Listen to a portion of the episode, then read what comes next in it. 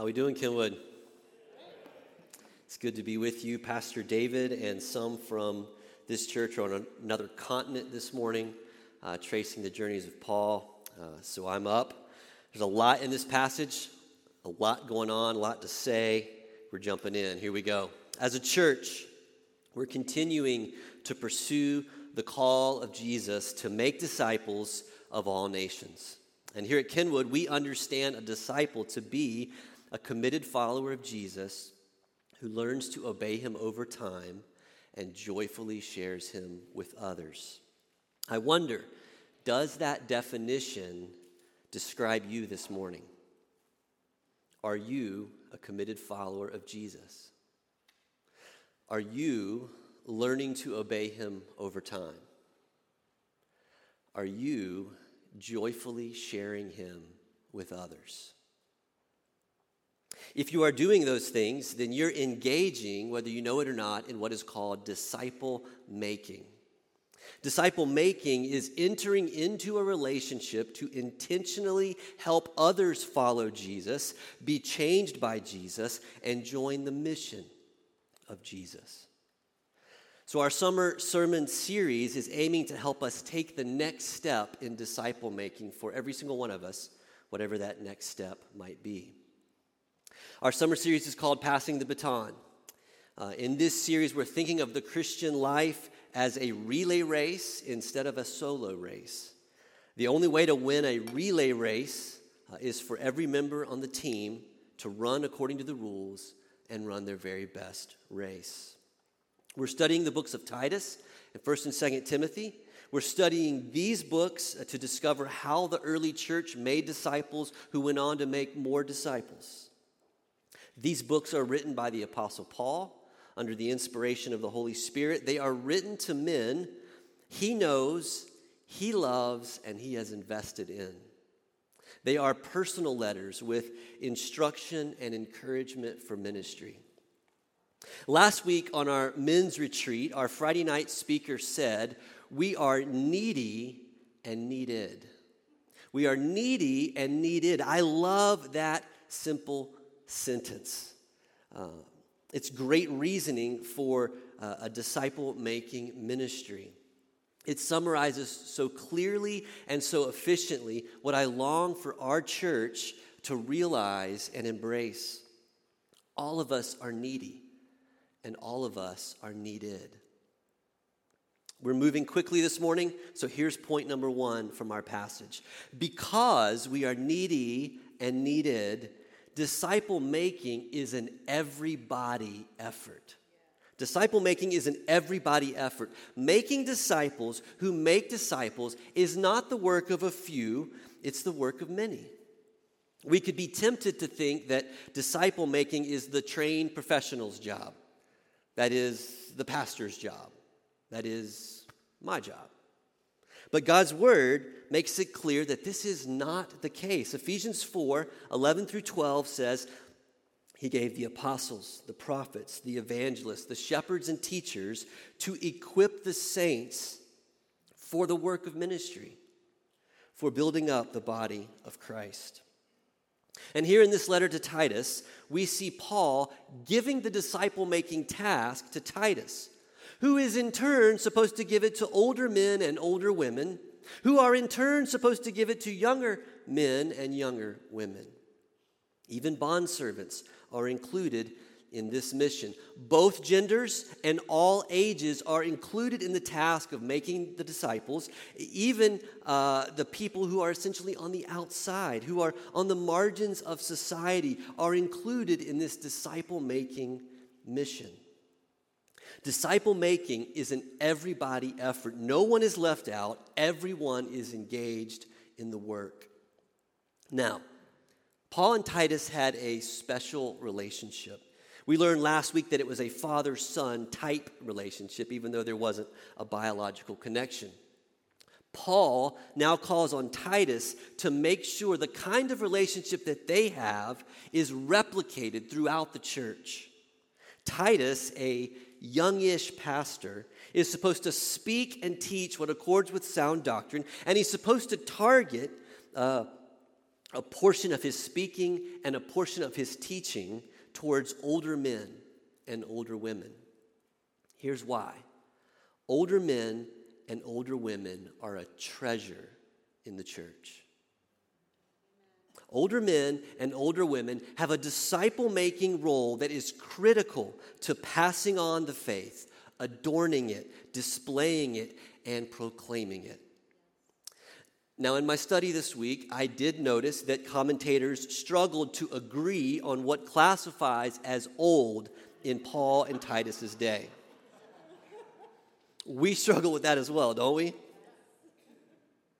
Some of us don't want to think of ourselves as older or old. We live in a culture that celebrates youth. But the Bible says that age is a good thing. Proverbs 16:31 says gray hair is a crown of glory. Some of you are full of glory this morning. if you are in the older category, the scripture calls you to model and teach the ways of God to younger men and younger women. If you're in the younger category, the scripture calls you to observe and learn from those older than you. But many of you in this young category are probably still older than others. And you could be involved in ministry to college students, youth, or children. If you think you're right in the middle of old and young, then my counsel to you is just, just do both. Find someone older than you to learn from, and find someone younger than you to pour into. Disciple making is an everybody effort. We're all called to it. This is not the task of the pastor or just a few super saints alone. It's the task for every single one of us. Here at Kenwood, we're trying to emphasize what we're calling one to one relationships that meet together frequently. At most, we'd encourage what we call a micro group. That would be three to four people max growth seems to happen in a quicker and deeper way in these kinds of relationships. Many of the adult baptisms we've seen recently have come through the loving and sustained influence of one or two people investing in another person. Disciple making is an everybody effort, and when a person gets engaged in a disciple making relationship, particularly as the one discipling another, they're called to two things in verses 7 through 8, Paul tells Titus, I want you to be a model of integrity, set a good example in every way possible, and secondly, speak and teach in a sound and healthy way. As we keep exploring this passage, we'll expand on that. But for now, I want you to see that we're all called to relationally pour into others. And if you're wondering, well, what am I supposed to do in that relationship? It's really fairly simple. You open yourself up as a model and as a learner, and you share how Scripture and Jesus helps you live. As a discipler, you'll probably still learn from the one you're discipling. And that's a good thing. When we talk about disciple making relationships at Kenwood, we're talking about consistently meeting to encourage one another to become like Jesus which brings us to our next point. Point number two the goal of disciple making is godliness. The goal of disciple making is godliness. In our information age, we could be tempted to think that knowledge alone is the goal. I just need to learn more information, I just need to learn more Bible. Knowledge is certainly vital, and there's a knowledge that accords with godliness, as Titus 1 1 says. There's a transformation that comes as our minds are renewed, Romans 12, 2. But the goal of disciple making is more than Bible facts. The goal is godly living. That's what Titus 2, 1 through 10 is speaking of. Now, as you heard those verses read a few minutes ago, I'm willing to bet, I'm not a betting guy, but I'm willing to bet that some of you winced a time or two. Titus 2 1 through 10 says some things that could sound out of touch with our modern Western world. So let's dig into these verses and see what they have for us. Now, I do need you to stick with me here because six different people or people groups are addressed in just 10 verses. It's like rapid fire, kind of all over the place. Have you ever had a taco that was stuffed and just overflowing with a lot of ingredients? That's kind of what Titus 2 1 through 10 is. So focus with me so that we don't end up with a mess all over the place, okay? Here are the people that are addressed in these verses older men, older women, younger women, younger men, Titus, and bondservants. I want to start by pointing out that while each group is given specific instruction, the instruction given to them is not necessarily limited to them. For example, older women are explicitly told to avoid drunkenness in verse 3. Don't be slaves to much wine. That isn't explicitly stated to the other groups. But it would be incorrect to say, well, older women can't get drunk, but everybody else can get sloshed whenever they want to. That's a misreading of this passage. Warnings against drunkenness are found throughout Scripture and they're applied to all people. But Paul uh, here specifically and explicitly addresses older women. So, all of Kenwood, we should not be drunk with wine. Older women, make sure this is true of you as well. As you look at these instructions, you may notice repeating themes as well. Notice self control is repeated several times. Pastor Justin did a great job helping us think about that this morning. In verse 2, older men are called to be self controlled. Younger women are told to be self controlled in verses 4 through 5, and younger men are called to self control in verse 6. Self control is a fruit of salvation. And in verse 12, we're in fact all called to self control. The goal of disciple making is godliness. Self control is a godly virtue, it's a fruit of grace in our life. As Christians, this is a virtue that should be increasing in our life as we learn to obey Jesus over time. How are you doing in this area? Are you exercising self control in every area of your life? Is that growing in your life? Friends, grace does not give us permission to live however we want. Grace does not mean that what uh, what, that what we do does not matter. We could be tempted to think that grace just gives us a pass to live however we want because God will just forgive us whenever we need it. But that is not what grace is for. Grace brings forth new desires and fruit like self control. Notice also that uh, both older men and older women are to possess and model dignity and reverence. There's a soundness to their life, especially as it relates to faith, love, and endurance. Gossip and slander have no place in a solid Christian's life. Disciple making is an everybody effort. Older people are essential to that task. And the goal of disciple making is that everyone becomes more godly. Makes sense, right? But what about some of those other parts of verses 1 through 10? What about that group called bond servants? Some of your translations may have the word slave. Verses 9 through 10 can sound jarring.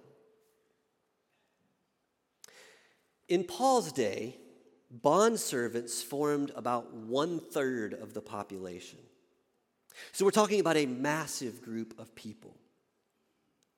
Bondservant or bondservice was a form of slavery.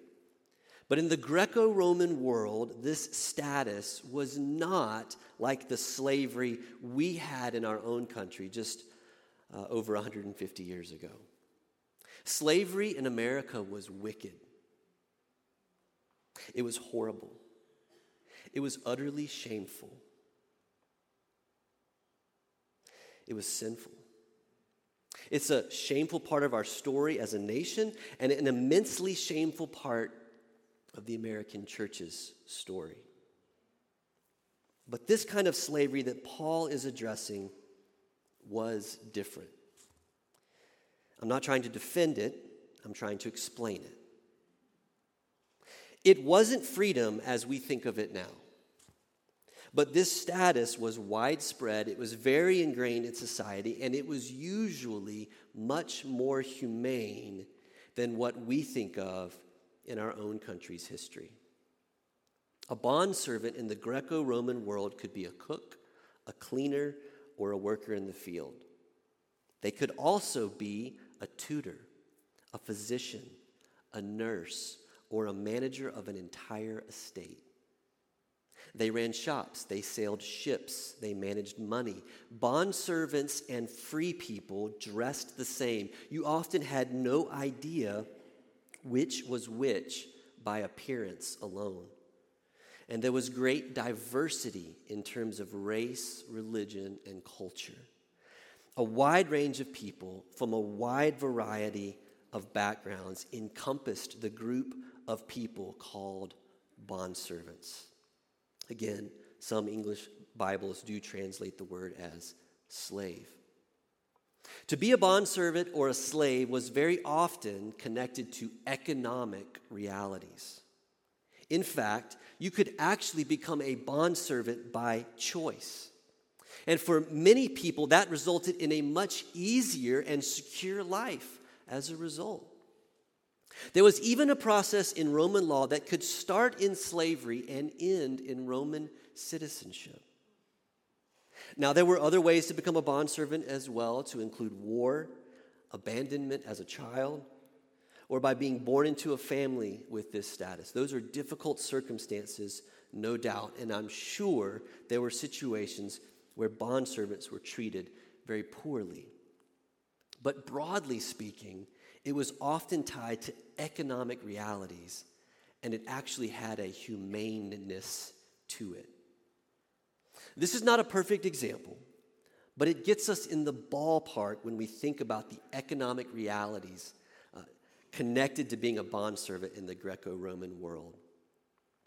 Think about how today some doctors, some lawyers come out of school with massive debt and they agree to work in a rural hospital or in a law firm that will pay off that debt after a certain number of years of service.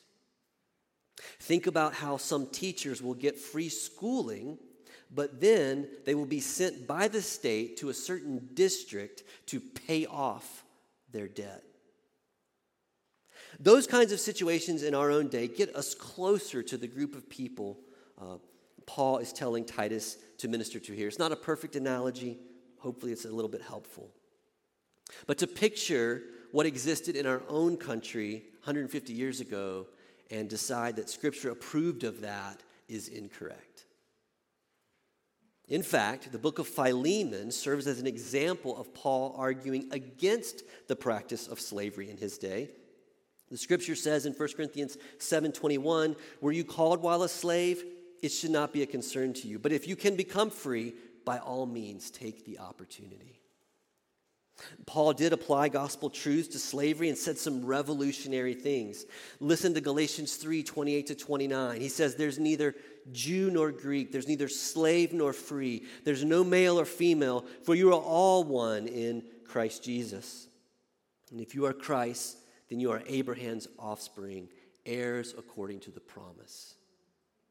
In those two verses of gospel application, we learn that in the kingdom of God, there is no hierarchy. There are no dividing lines. In Christ, we're all equal in position. We're all from the same family line, the line of Abraham. There is something incredible here, and it's this Christianity is for all people those in high positions, as well as those in the lowest. And the main point here is that no matter who you are or what your position or status in society is, make godliness your goal. Be a godly CEO that treats others very well. Be a godly minimum wage worker. Don't steal. Don't talk back. Adorn the doctrine of God our Savior in how you live and work? Are you about to be a lowly freshman in high school? Be the godliest freshman you can be. Are you at the top of your school this coming year? A ruling, reigning fifth grader, eighth grader, or 12th grader? Don't be a jerk in that position. Be godly. The goal of disciple making is godliness. Well, there's at least one more hot button issue in this passage, and that's what is said to young women.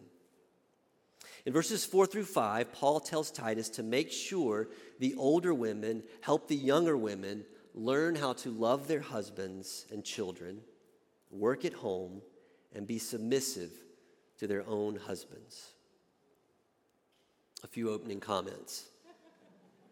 These verses do not mean the Bible requires marriage. 1 Corinthians 7 says that to be single is a good thing.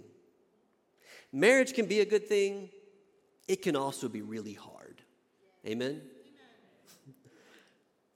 Paul said in 1 Corinthians 7:40 that in his judgment you can be happier as a single person. And this is surely why Paul tells Titus to make sure the older women help the younger women learn how to love their husbands and children. It's harder than expected, amen? Husbands like me can be difficult to love sometimes. And when two sinners say, I do, you double the trouble. And then if you have babies, you discover that sinfulness abounds. Amen? Rest assured, if any of you young couples looked at your spouse this week and said, We've created a little monster in this child, you're not the first couple to discover that sin is truly inherited. Now, many women do have maternal instincts that kick in when they have children. And yes, many women do have a genuine uh, commitment and affection to their husbands. But what about those times when you don't? Because those, those times happen, right? That's where an older woman can be particularly helpful. Young women who are married, be encouraged. Scripture doesn't tell you to just grin and bear it and try and figure it out on your own. Scripture encourages you to seek the wisdom of an older, wiser, and more experienced woman. And older women, your wisdom and experience isn't something for you to keep to yourself, it's something to share. The younger women need it, as do the younger men need it from the older men. I'll give you an example. Uh, my wife's grandparents were married for 69 years. And Carol's grandmother uh, told us that we would be newlyweds for the first 25 years. She said, Listen, it's going to take you that long to figure it out. Carol and I celebrate 24 years in just a few weeks, which means we're about to enter our last year of newlywed learning. So, whenever my wife is feeling challenged to love me because I'm difficult, I remind her we're still in the newlywed stage. Your grandmother said so. The goal of disciple making is godliness. And virtues like patience and endurance can be imparted from an older Christian to a younger Christian. Older people, the younger people need you. Okay, what about this work from home thing or work at home thing and this submission thing? Well, even though COVID did alter our concept of working at home a little, when we hear the work at home line, we hear it through Western ears on the other side of the Industrial Revolution. But I want you to remember that life hasn't always been the way that we know it now. There was a day when your home was also your business. If your family had fields, the woman played a role in the harvest, production, and sales of the crop. She was a wife, a mom, and a businesswoman. If the man was a carpenter, the woman no doubt had a role in marketing and sales of what her husband was making, perhaps even supply chain. The word in Titus 2:5 for working at home, that, that word and its construction is unusual. English translations range from busy at home to homemakers to workers at home to managers of the household. That last translation could be understood as having extensive responsibility. To be sure, what Scripture is calling for here is nowhere near a Taliban society. Titus 2:5 is not aimed at oppressing women, but it does provide some focus. And here's a fact of life. If you have a family, you get one shot at raising those kids.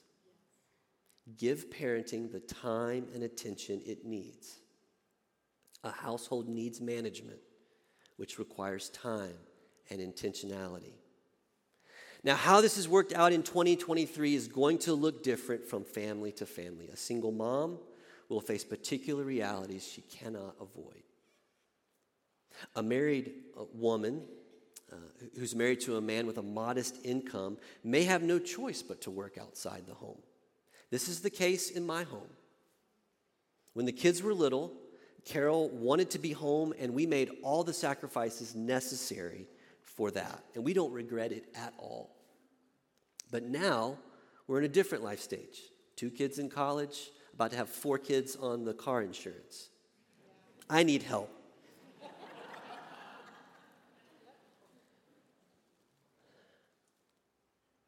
Her income is helpful, and I'm thankful for it. She works outside the home as a high school teacher. Her hand and her heart is still very engaged in our home as well. Time, her time is tighter, so because of that, I do help with all kinds of household chores. This man does laundry, this man cooks, this man cleaned a toilet last night. All right?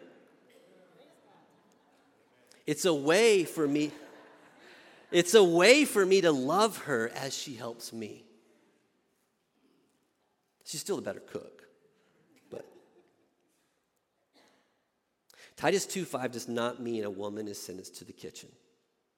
In Acts 16, we read of Lydia. She was a seller of purple cloth, which was expensive. She was a wealthy businesswoman, and after she came to faith, she led her entire household to faith. When Lydia came to faith, in addition to selling purple cloth, Lydia started working on making disciples in her home.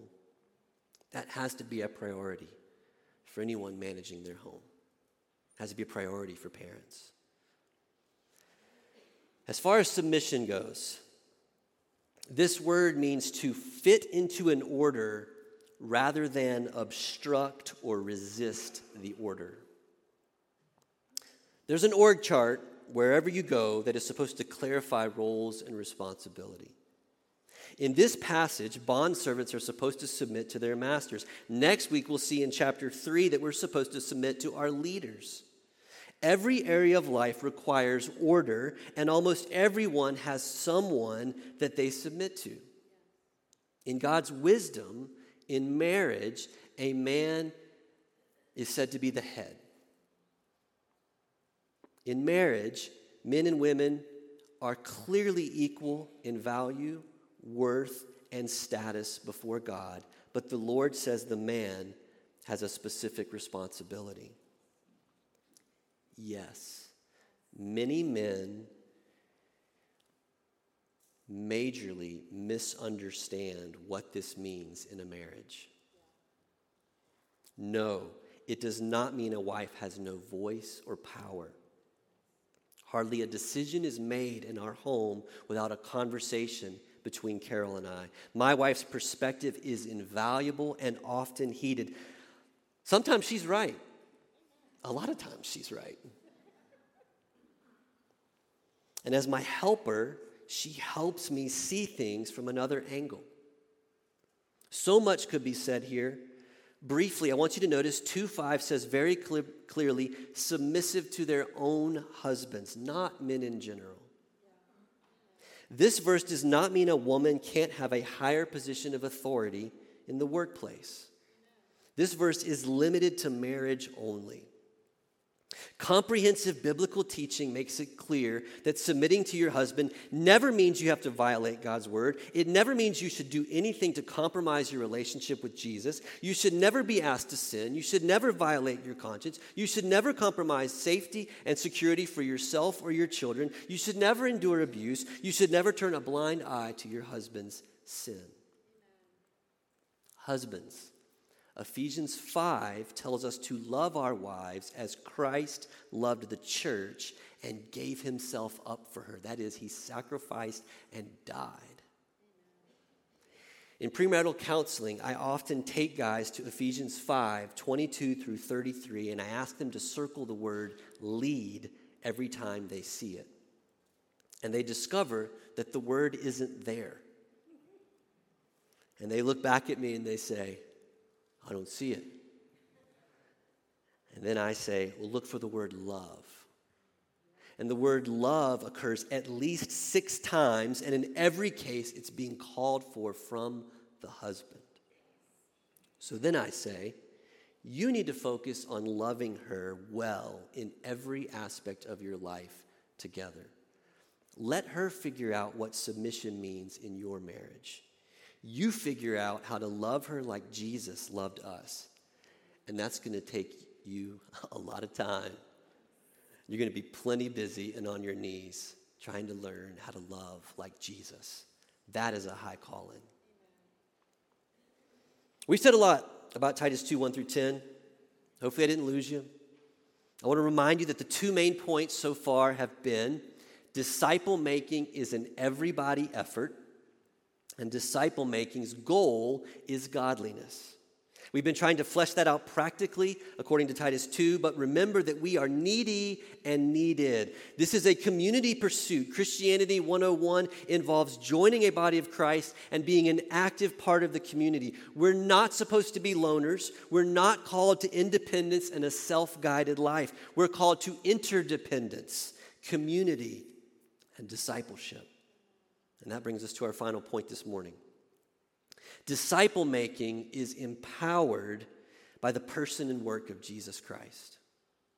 Disciple making is empowered by the person and work of Jesus Christ. We could be tempted to think that Titus 2, 1 through 10, is within ourselves if we'll just pull our bootstraps up and, and get to work. This Titus 2 call uh, is within us. But Titus 2, 11 through 15, destroys that thinking. And that's very good news. For the grace of God has appeared, verse 11, and it's appeared in Jesus Christ. The grace of God has appeared, bringing salvation for all people. That word all means all types, both men and women, children and adults, rich and poor. The color of your skin does not matter. Your country of origin does not matter. If you're an immigrant or a slave, the grace of God is offered to you and the appearing of grace in the person and work of Jesus trains us to renounce and walk away from ungodliness and worldly passions. Our desires, our goal becomes godliness when we experience grace, and we grow in that over time. Grace enables us and empowers us to live a self controlled life, an upright life, a godly life right now in this present age. Verse 12. It is achievable, but not in yourself. You need Jesus working in and through you. The ground for this Titus 2 disciple making is Jesus Christ, who gave himself up to redeem us from lawlessness and who purifies us for himself.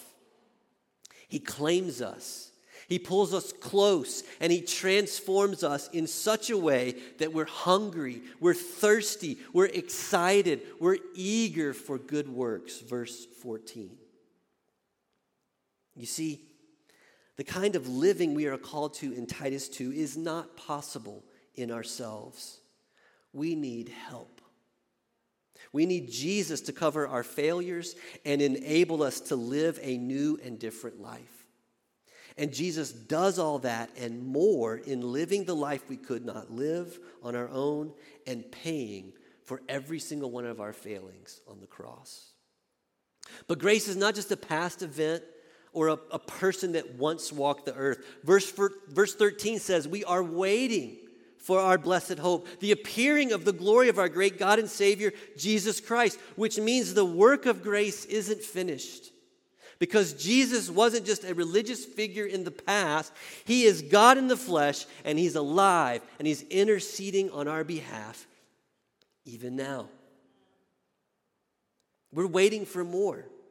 There's more to come, and it's coming in Jesus who will appear again.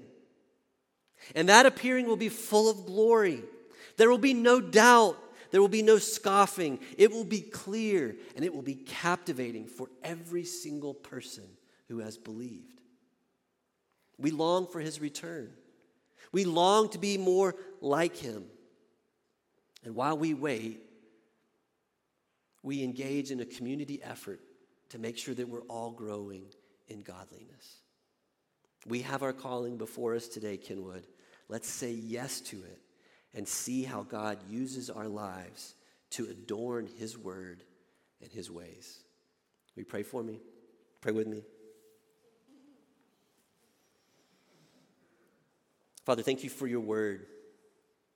It is good.